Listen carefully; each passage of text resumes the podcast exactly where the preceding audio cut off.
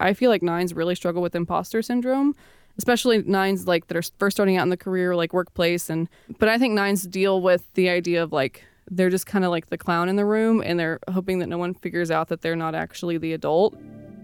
This is a show about self discovery, about understanding ourselves, about looking into the mirror to see the good, the bad, and the unknown of who we are. This is about how we relate to God and everyone else. From Love Thy Neighborhood in Louisville, Kentucky. Welcome. Welcome. Welcome to the Enneacast.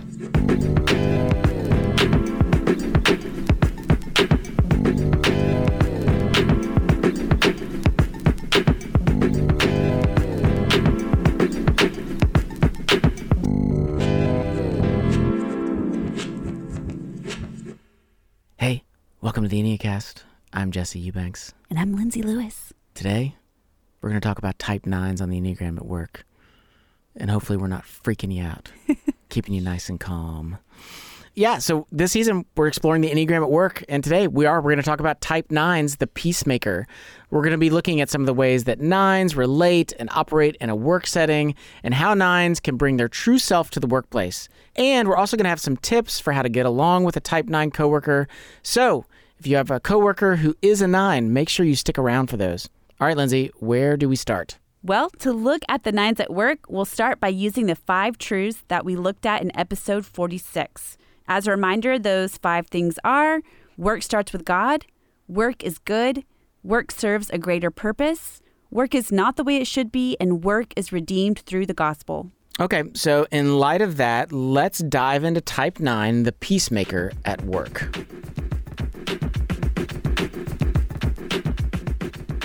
Okay, so the first truth in talking about work is that number one, work starts with God. And here's what that means all the types reflect a certain aspect of God's character.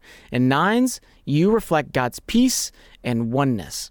You bring a sense of that God is in control, that it's all going to work out in God's timing, that we can be patient, that everything is interconnected, mm-hmm. and that God is aware and in control of all of these things. This reflection is part of what we call our true self, and it can show itself in lots of different ways. And that naturally leads us to truth number two, which is that work is good. God created work to be a good thing, and we can see He also created nines as a good thing. They're complete and whole in their true self. And when nines are healthy, they reflect this goodness at work. So let's talk about some of the good things a nine can bring to their workplace. First off, they can be very objective and unbiased. So the nine kind of sits at the very top of all the numbers on the Enneagram. And many teachers say that's because they can look down and they can see from every single number's point of view. They're very unbiased about their own perspective because they're so busy understanding where everybody else is coming from. Yeah, yeah. Also, they're really supportive of others. Nines don't feel the need to be in the spotlight and make mm-hmm. it all about them. Like, they're not very selfish. They really want their coworkers or their company to succeed, and they want to support that vision and mission along the way. Mm-hmm.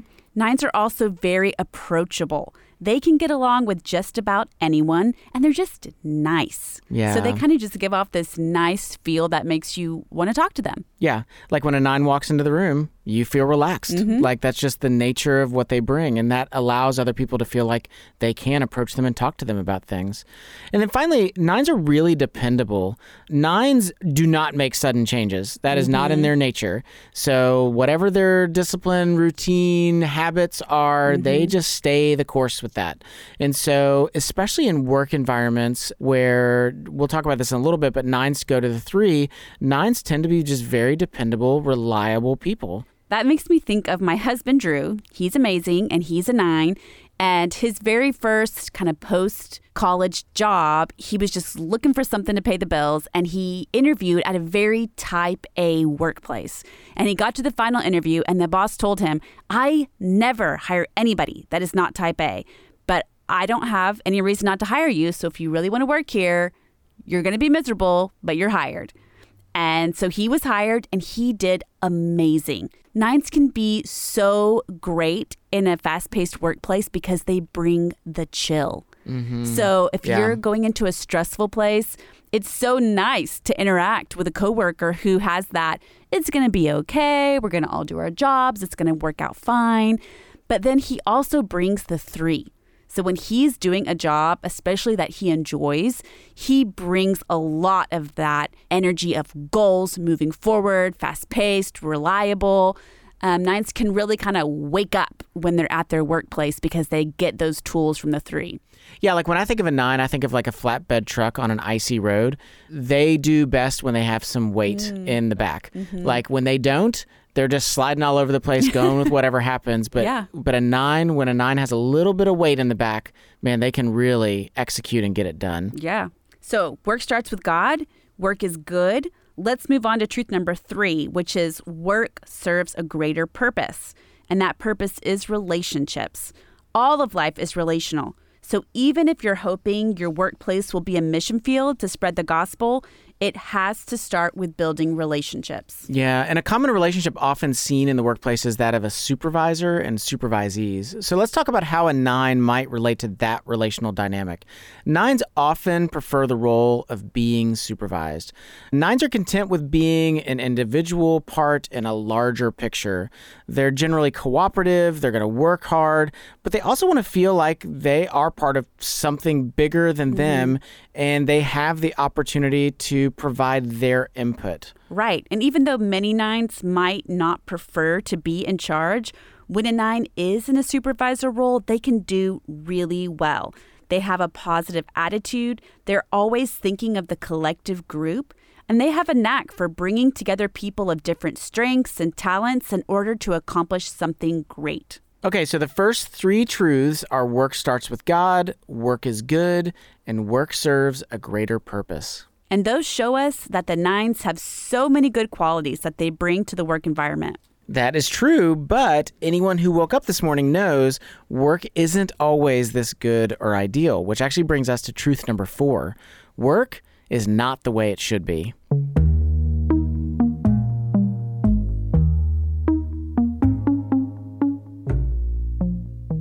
Because of sin, everything is affected by brokenness, including our work. And for nines, that means that not only do they bring their true self to work, but their false self also tags along with them. And a lot of the false self for the nine comes out in the form of their deadly sin, which is sloth or laziness, or sometimes we use an old fashioned word, indolence, which means an avoidance of exertion. Or it shows up in their idol, which is harmony. Um, so let's talk about some of the specific ways that this sin, this false self, shows up at work for a nine. First, nines, when they're not in a good place, they tend to focus on non essentials. So if there are 10 items on the list and items one, two, and three are the ones that really, really matter, where there are real stakes, mm-hmm. the nine will do items four through 10 and can become infuriating for coworkers. Right. And sometimes I'm not even sure the nine knows they're non essentials. Yeah. Like sometimes their priorities just make everything look equal. Yeah. Yeah. They can get very confused about what's a priority and what's not. Right. And that can lead to them being easily overwhelmed. If you don't kind of have an order of operations and a list of a hierarchy of needs for the organization, it's easy to feel just scattered and overwhelmed and that your thoughts aren't really organized. Yeah, they can kind of see everything feels important and everything is in a mm-hmm. big pile. And the nine, because they can struggle with mental clarity at times, don't always do the best at breaking things down into very bite sized mm-hmm. projects. And so, of course, they're looking, they're going, there's a hundred things to do, and they feel overwhelmed. And then, of course, the tendency and temptation is to retreat. Mm. The other thing, too, is that they can sometimes never speak up or not really have anything verbally to contribute. Uh, when coworkers or bosses are asking for feedback, they can avoid saying no even when they mm-hmm. need to have boundaries. And the thing is this as much as the nine hates conflict, when they struggle with boundaries or they don't speak up when it's important, mm-hmm. guess what? They bring conflict mm-hmm. into that environment. So, what you're saying is avoiding conflict brings conflict. Absolutely, Yeah. yes. So then the nine can also get stubborn. And this is kind of one of those things you wouldn't think somebody who wants no conflict. But nines can be really stubborn when they're told what to do.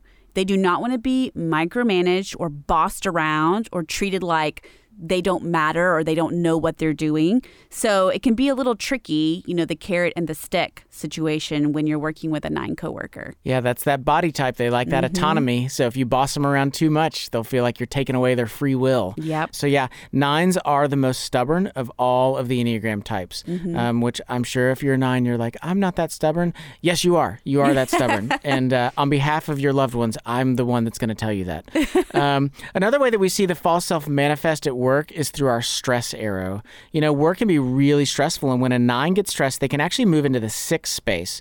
So, Lindsay, what's that look like? So when a nine is going to the sixth space, they're going to feel a lot more anxiety. You know, that overwhelm and disorganized thoughts can become a spiral for anxious thoughts and worst case scenarios and getting themselves really worked up about eventualities that might actually not ever happen. Mm-hmm. And so then they spend all their energy in this worry place instead of getting organized and getting things done.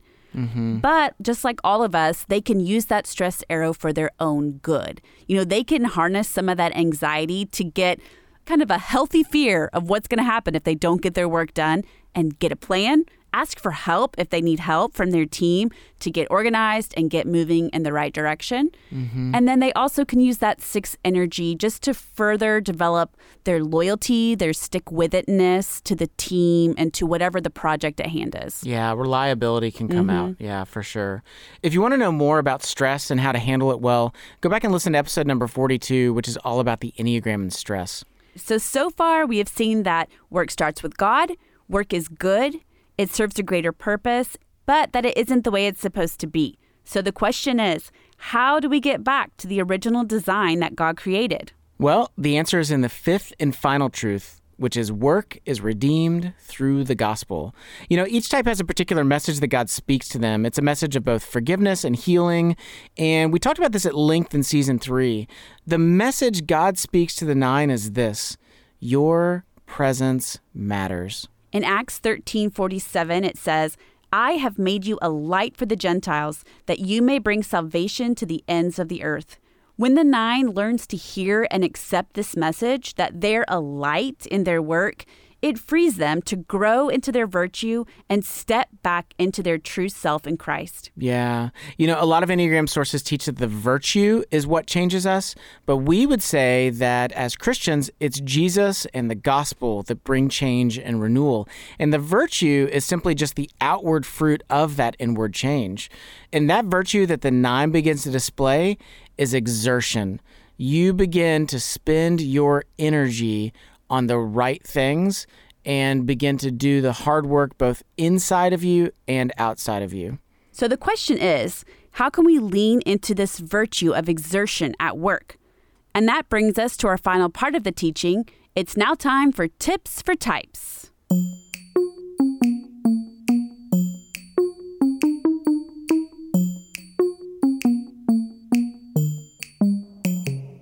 So these first four tips are for the nines at work. So, number one, lean into your growth arrow. Take as many tools from that type three as you can. Set those goals, make a plan for how you're going to achieve those goals, and get moving. Yeah. Get stuff done. Yes. We say that a healthy nine, until the day you die, you should wake up every day and make a to do list. Mm-hmm. Three items go on the list, and your job is to get those three Yes. items done. Make the list, do the list. That's right. Make the list, do That's your mantra from here on out. Number two, if a project seems too big or overwhelming, break it into smaller steps or goals. You need a long term plan on some things at work, so you may end up with a to do list for the year that's 150 items, but you can't do that on a daily basis. That's going to break any human being's brain. So just show up and again, just break it down into small tasks. And if you're having a hard time with that, ask a coworker to help you do that. Uh, somebody on your team that seems like they are, you know, better equipped at mentally getting that done, sit down with them, break it down into smaller steps. That actually goes right with our tip number three, which is ask friends to help you with decisions. So if you need help prioritizing, breaking down a task, or even you just need someone to articulate your thoughts to, or someone who will keep you accountable for making decisions, it's okay to need a friend to help you sort that out. Yeah, absolutely. A lot of nines are verbal processors, so mm-hmm. they need to say things out loud and they come to self revelation as they're mm-hmm. speaking. And so some nines make the mistake of, I'm going to figure out internally, but often your internal world is vague. Yeah. So journaling or saying it out loud gets it into tangible form where mm-hmm. you can begin to organize it. So if you're a type 9, I really discourage you from thinking I'm just going to think on it and think on it. You don't typically tend to roll in a very healthy way. So get it out. Tip number four set a time limit for how long you're not going to contribute. Uh, or the inverse, set a timer for how often you're going to speak up and contribute. So if you're in a group setting, it's very easy for you to blend in and to just become a wallflower. Set a timer that makes your phone vibrate in your pocket.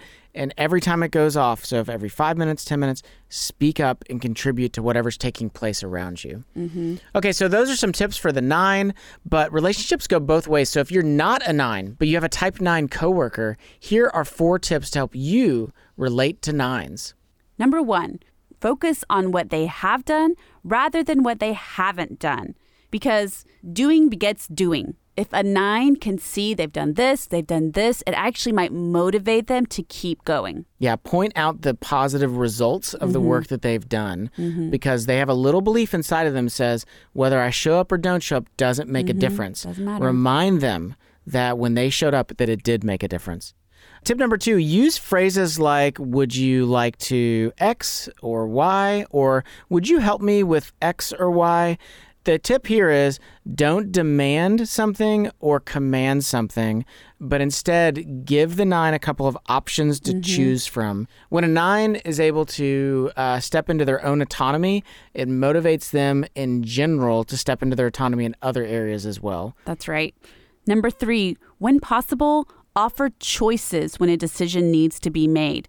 So sometimes a nine doesn't know what they think at first or what they want. But if you say, Would you like to do A or B or C? and give them a chance to think on it, they might be able to even come up with a D on their own. But it helps to get their mind going if you give them some multiple choice answers. Yeah, or ask them what they don't want to do. Yes. Sometimes they can articulate that a little more clearly. And finally, number four, encourage space for them to express frustration. Nines are uncomfortable with their anger and their frustration, but they need a space to be able to express that. So whether you're a coworker or a boss, ask that question. What's not going well? What are mm-hmm. you frustrated with in your work? What is upsetting you? What are you not enjoying? Mm-hmm. And anticipate it's going to take them a while. Nines need a long runway to take off, mm-hmm. but it's really critical. If a nine feels like you are giving them a space where they're allowed to be disgruntled and upset and frustrated, nines tend to stick with things for a long time. They'll stick with you. Yeah. Okay, so those are our tips for type 9. When we come back, we'll be talking with a very familiar voice to the Enneacast, our very own Sam Stevenson. Stay with us.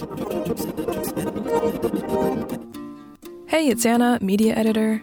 Here at Love Thy Neighborhood, our summer interns just wrapped up their three month long internship, where they lived, worked, and served right here in Louisville, Kentucky.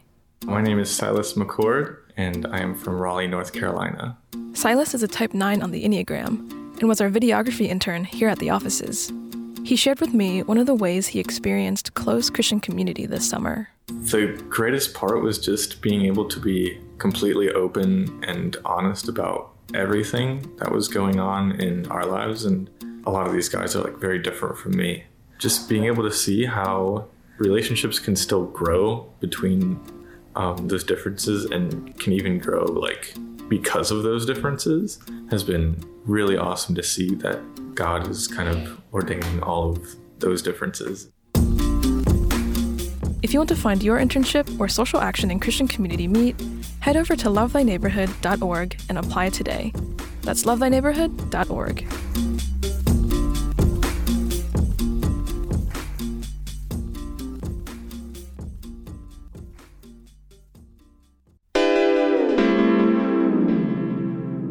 welcome back to the Enneacast. I'm Jesse Eubanks. And I'm Lindsay Lewis. Our guest today is a familiar voice on the Enneacast, Sam Stevenson. Hey, Sam. Hello. Of course, Sam was my co host on this show for the first three seasons. Currently, Sam is a special education teacher. She's also working on a master's degree in teaching with an emphasis on learning and behavior disorders. And She is a nine on the Enneagram. Welcome back, my friend. Great to be here. Yeah. Okay, so I guess help listeners understand. So, what's your job and like describe your work environment? Yeah, so I work primarily with first graders in a co teach classroom, which means that I'm with the same students all day. So typically, special education placements, you have a caseload with 10 or 12 students on it, and you may float from grade to grade. So my particular school adheres to the co teach model, which means that the special education or gifted minds teachers stay in the classroom all day. That's my like job title as a whole. My work environment, well, I work with first graders, and there's only about 20 of them because of the COVID restrictions, there were some virtual students, and so we have a smaller roster this year than typical. But they are every bit as energetic as a group of 30. So I love them dearly. I cannot imagine loving a group of kids more. Um, they make me better every single day. Some call me Miss Stevie, and I think that's really cute. And and you know, I, I do everything from like help tie shoes and get band aids to help with academics and you know doing three digit math problems and you know, solving crises on the playground. It's just kind of whatever happens, happens, and I'm there to help. And I'm also thinking too about this. Like my wife works in the public school system, uh, just like you do. Mm-hmm. And I'm thinking about like you have other teachers you work with, you have school counselors you work with, you have parents that you interact with. Like Oh, you oh, have yeah. a lot of personalities that you have to interact with. Stuff. Yeah. yeah, I have. Yeah, especially as a special education teacher, you're working constantly with the speech pathologist, the occupational yeah. therapist, you know, the the ARC chair. So in addition to the you know 20 or so kids that I see every day, I have co-teachers and team leaders and principals, assistant principals, curriculum coaches. It's the nonstop shop. That is a lot of personality. it is. So, Sam, you're not a newbie to the Enneagram, but was there anything from today's teaching that really resonated with you? Jesse, you said something about um, that nines take their time before a transition and they're pretty predictable.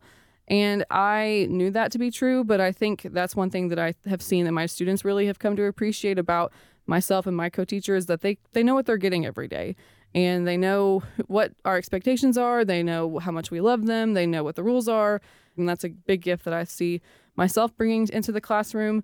But then, Lindsay, the story that you told about Drew really was inspiring for me because he was just being himself and he had confidence to do the job that was put in front of him. And the people around him took notice of that. And I think that that's a story that a lot of nines could benefit from hearing because a lot of times we just need to hear an example of somebody like us doing the thing that we're scared to do. So that's what really stood out to me. Yeah, yeah. Do you find it easier to be a supervisor or to be supervised by someone else? Oh man, I'm both in my role pretty acutely. Um, so my role as a supervisor is a pretty high stress just because the stakes feel higher because I'm talking to a seven year old who the stakes are extremely high for. But whenever I'm supervised, I also enjoy that role because I feel like my administration puts a lot of trust and autonomy onto our staff. And that's a great opportunity for people like me because I feel like I can be myself and I and I can make my own decisions it's kind of a hard question to answer just because this year is so bizarre. And I'm hoping that this is one of the only years that's like this. Mm-hmm. But I guess to summarize, I think I prefer being the supervisor because the payoff I think is greater. How do you tend to see your true self showing up at work? Where are your strengths playing and what do you bring to the table with your team? Yeah, so in my particular role, I'm one of two teachers in the classroom. My lead teacher takes the macro level approach to situations, and I am in the weeds and the details and the micro level occurrences, helping sharpen pencils, helping, you know, tie shoes, helping get band aids, like all of the behind the scenes stuff. And that honestly is when I feel the most Christ like. And I don't say that lightly. I say that because I know that Jesus is in the details and I know that he cares about the little ones and the little ones trust him and they come to him. And I was thinking about today, I have after school a role of supervising the kids in the car rider line, and I do that every single day. And there's one particular girl who just kind of raised her hand, but she didn't say much. All she did was show me her finger. It was kind of like a, a hangnail situation, but it hurt her. Like, and she didn't want to just sit there with it hurting. She wanted to tell somebody, and she probably wanted a band aid. It wasn't bleeding, but I knew that that would make her feel better. So I went to the nurse and found a band aid, and of course, that was, you know, it was okay situations like that make me feel like I am living into my true self because I'm seeing things that not everybody sees or cares about. I'm there for the kids, you know, and I want to make sure that the kids feel loved and safe and cared for because I don't know what they go home to every day. But when they come to school, I want them to know that they matter. If I can make one kid feel like they have a voice or that they can make a difference, I feel like that's my true self. Mm, I love that. So you're literally showing up. Yeah. You're showing up to the raised hand, to the nurse's office, to the scraped knee. You're showing up and saying, really saying to them, your presence matters too. Mhm. And I'm here for you. And you're using those gifts in every single small way. And that makes such a huge impact on all these little lives. I think Yeah. that's so awesome.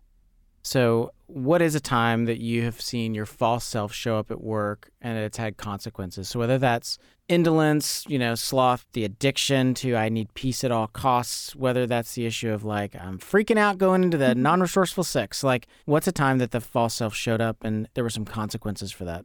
Yeah. So I think that I can live into my false self at times because I do get drained by all the relational energy in the room and in the school. And because I want to love every single student that passes me in the hallway, sometimes I just don't show up with my best self. Um, one particular example I can think of before I started teaching was actually whenever I was on staff here.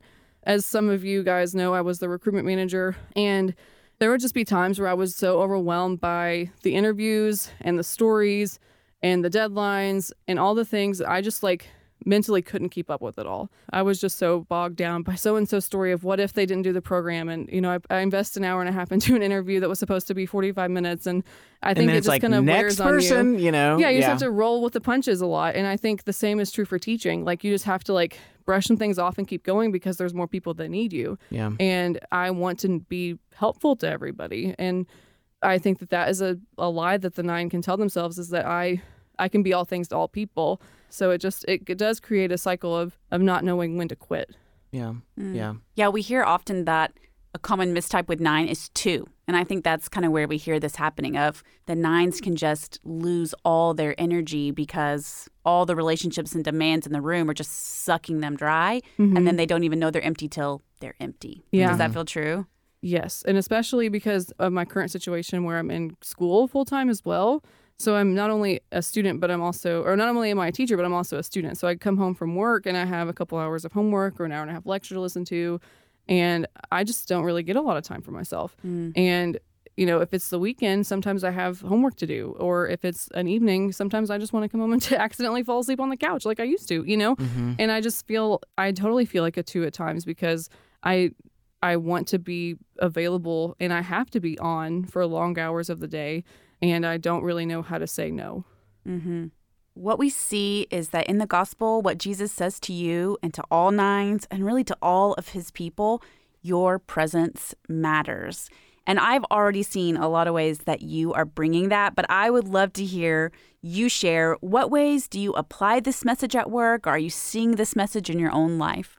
Man, this is a hard question. Not only because I have hard time answering like that example, but just because I don't often believe that to be true. Mm. Even still, when I know that I have a group of 20 kids that will notice when I'm not there, like some mornings it's hard to justify that and believe that, you know, and just to get up and go. And it's hard to believe that I, one, am doing the right thing. I don't think you guys mentioned this, but I feel like nines really struggle with imposter syndrome especially nines like that are first starting out in the career like workplace and but i think nines deal with the idea of like they're just kind of like the clown in the room and they're hoping that no one figures out that they're not actually the adult. And the kids see me as an adult because i'm the, like the same age as some of their parents. I'm like 20 or something years older than them. I don't want to be reluctant to receiving positive praise but it's so hard and it's so countercultural to what i am used to believing. You know i was talking to a student today who was having a bad day and I had to tell him, I said, look, like if you're looking for a story to have a bad day, if you're looking for examples about your day that are bad, you're going to find them. Like you can hold on to some things that are hard and make that a story. Or you can think of ways to make yourself have a good day and find examples about your morning that were good and the playground that was fun and all of these things. And so I can believe bad story about myself. But what does that say about, you know, the people that hired me, you know, like, or the people that show up for me every day, or the kids that believe in me, or the kids that, you know, have seen themselves grow as a result of my influence. So I don't want to be reluctant. I want to believe that good story, but it's it's intentional and it's hard. Mm-hmm. Yeah. Okay. Well, stay with us because when we come back, we'll be playing If You Had To with Sam Stevenson. We'll be right back. On today's episode of the Enneacast, we're exploring Type 9, the peacemaker at work. And the gospel message for nines is that your presence matters. When nines fully embrace this, they can learn to take initiative and exert themselves in their faith and the mission of God. To hear stories of people learning to take initiative, check out our other podcast, the Love Thy Neighborhood podcast. And specifically, check out episode number 32, where the gospel meets evangelism. People are weary of the gimmicks and programs of evangelism. I just didn't know what to say. It was like I had done it incorrectly, like I asked the wrong question at the wrong time. Millennials are the most evangelism averse generation on record. And if you have answers and ideas, I will gladly listen to them. And I was just praying while I was weed eating for an opportunity to chat with him. Jesus loves you. We do too. You can subscribe to the Love Thy Neighborhood podcast on Spotify, Apple Podcasts, or wherever you prefer to listen to podcasts, or by heading over to lovethyneighborhood.org slash LTN podcast. That's lovethyneighborhood.org slash LTN podcast.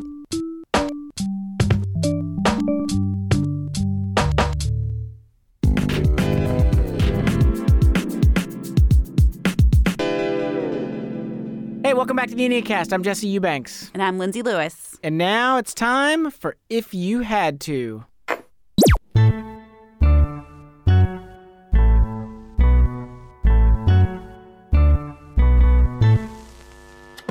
So, our game today is called If You Had To. Here's how it works Lindsay and I both have a set of cards with different terrible or unpleasant scenarios on them. For each round, we will present you with a scenario.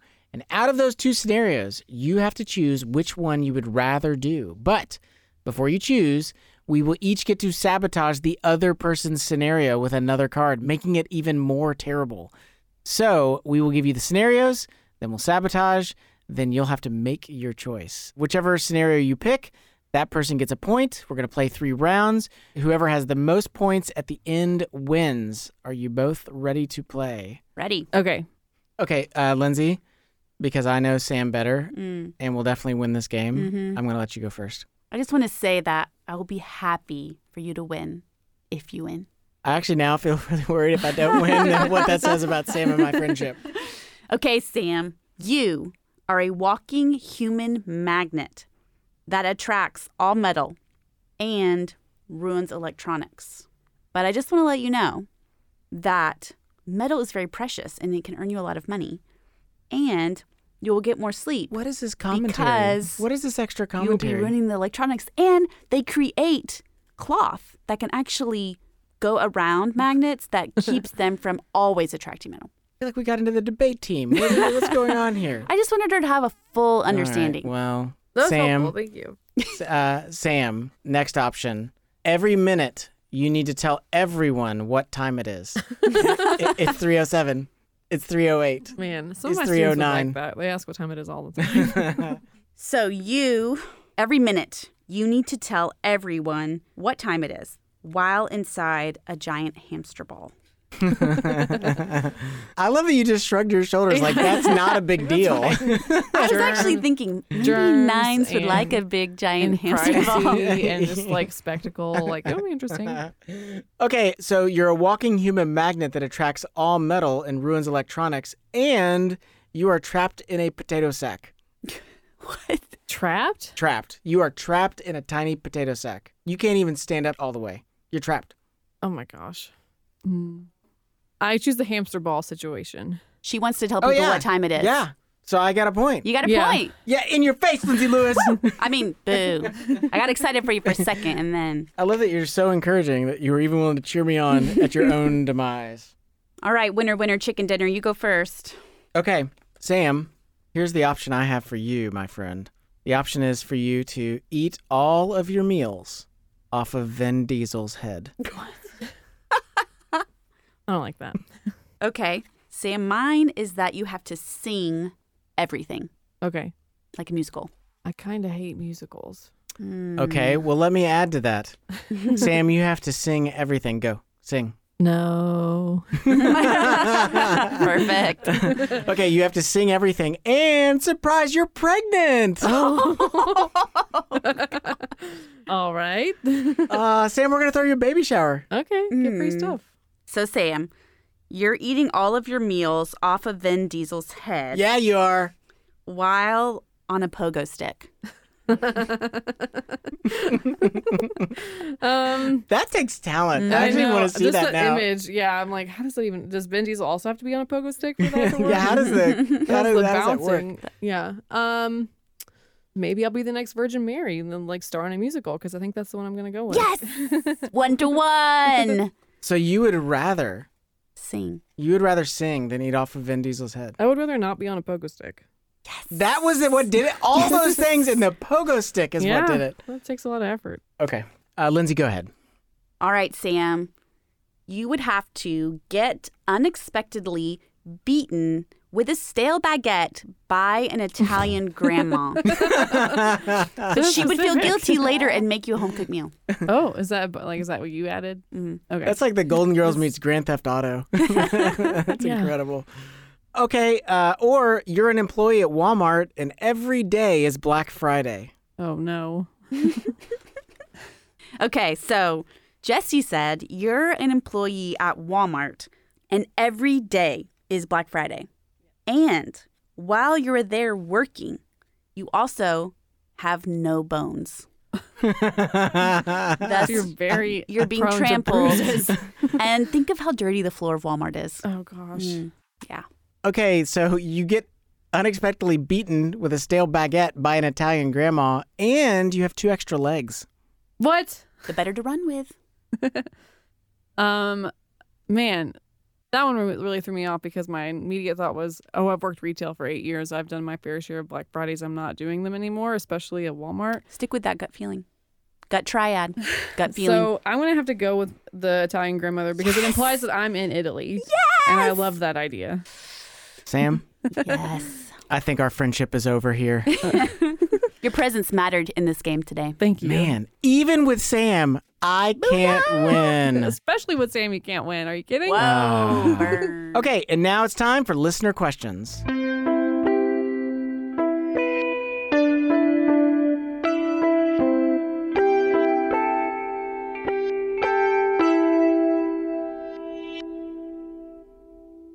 Okay, this question comes from MZ Goodnight. Work energy can drain me from having energy in my personal life. How can I balance both? Schedule it because if I know that I have something to do in the afternoon or on a Friday or Saturday, I will somehow miraculously store energy for that event. And I'm not I'm not joking. Like versus if I were to just come home and a friend texts me and wants to go out to dinner or if I had something to do on the morning Saturday but nothing planned and then something came up, it's really really hard to do that because I'm so drained and I can justify my tiredness from how hard I work during the week.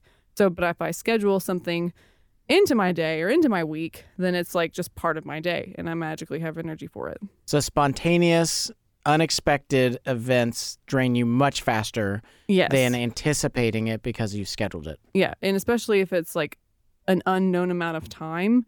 You know, for example, some of my friends like to go out for dinner after work, and sometimes I'll go because I enjoy their company and want to hang out and all that stuff. But I need to tell myself before I walk into that building, I need to be at home by eight. I need to be at home by seven because I need to like start winding down my day or start doing homework or doing other things. If it's just like, hey, let's go hang out and then let's also hang out at another place, I can't do that. Spontaneous and the like somehow infinite social gatherings, it's just like I can't even, I don't even want to go to the beginning part of it. Yeah, yeah. All right, our next question comes from Becky Has Nine Lives. That's clever, Becky. Mm-hmm. Yeah. What are some tips for not getting stuck on all the non essentials? I loved what you said earlier about making a to do list and then the items just kind of like the numbers look ornamental and therefore not in order of importance. And so I do that. I make a list and I'm like, they're all equally important they all are due tomorrow or whatever. Even if they're like not due tomorrow, I'm like, they have to be started today. So I ease my way into productivity by doing like an easy one first that kind of ramps me back into like work mode. And I think that helps me kind of do the big thing.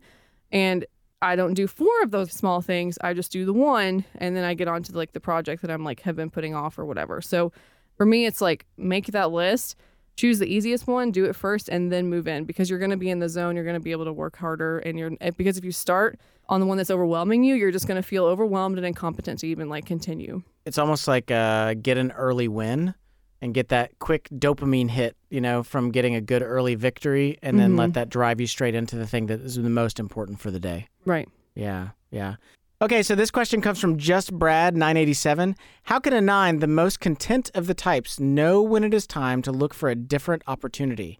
Is it okay for nines to stay in less ambitious jobs? Let's take that question in two parts. So, Mhm. first half of that question is just this When does a nine need to go? It's time. It's time to move on from this current scenario that I'm working in.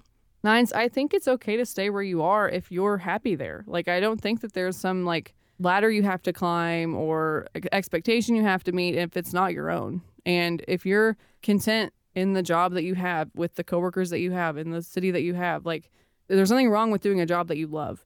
Now, if you don't love it, that's going to require some work on, you know, reminding yourself of why you started and maybe building in more vacation time to like avoid burnout.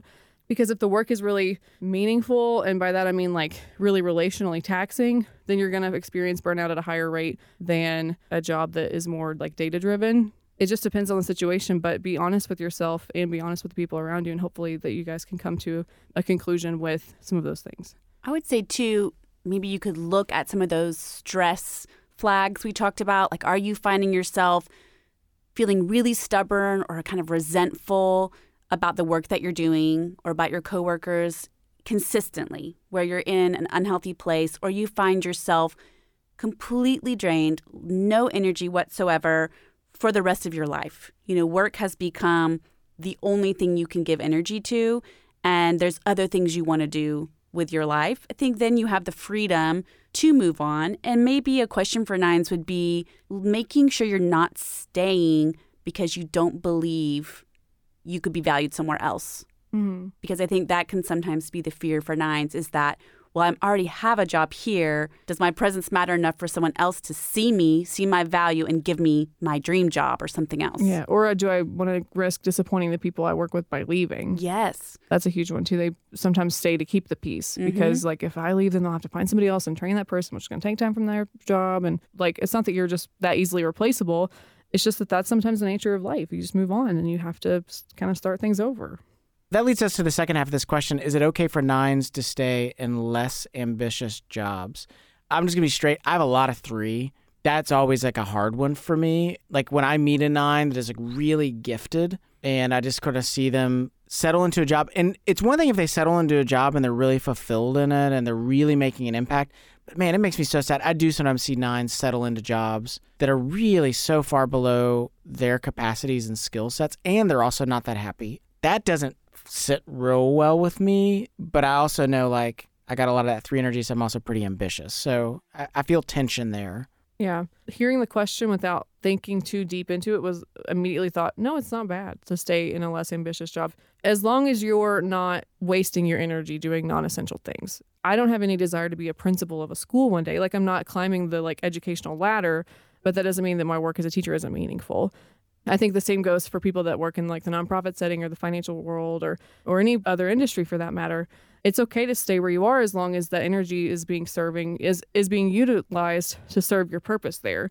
And if you have excess energy, don't squander it on non-essentials. Do what you love, invest in the people around you and make time for your family and just make sure that you're being intentional, I guess, with the way that you spend your energy. I'm wondering though how often a nine might stay in a job because they, the nine, hasn't done the personal work of knowing their own sense of like this is what I believe in in life. Like this is really what I'm about. Mhm. I want as much as possible the decisions I make in my life are about these values. And when a nine doesn't do that, then that's where I think some of the real danger can happen, where they can get stuck in a job that in their heart they really don't believe in it that much. It doesn't really align with their values, but that's also the nine doesn't know their values. Mhm. And so I do think that the nine has to do the work of knowing this is what I care about in life. This is what I want to give myself to, what I want to risk myself for. I mean, when I'm hearing you talk about all the ways in which you give to the children that you are working with, like you have a finite amount of energy, you're giving it. And you're Mhm. giving it because you've decided that those are your values. Um, it's not just something you kind of fell into. Right. It's like, I care about this and I'm pursuing this. like you said, like don't fall into a career, choose your career. And if you want to stay there, stay there. If you want to move, move. Like I think that there's just some part of this that is kind of cut and dry.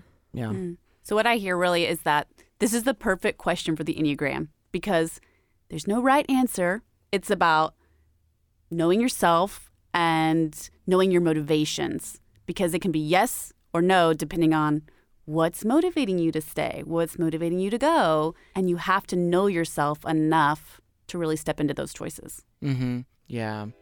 Well, thanks for being here. Of course, it was so fun. Yeah, glad to have you back. Yeah, glad to be back. Special thanks to our guest today, Sam Stevenson. She's amazing, one of our favorite folks. So good to have her with us.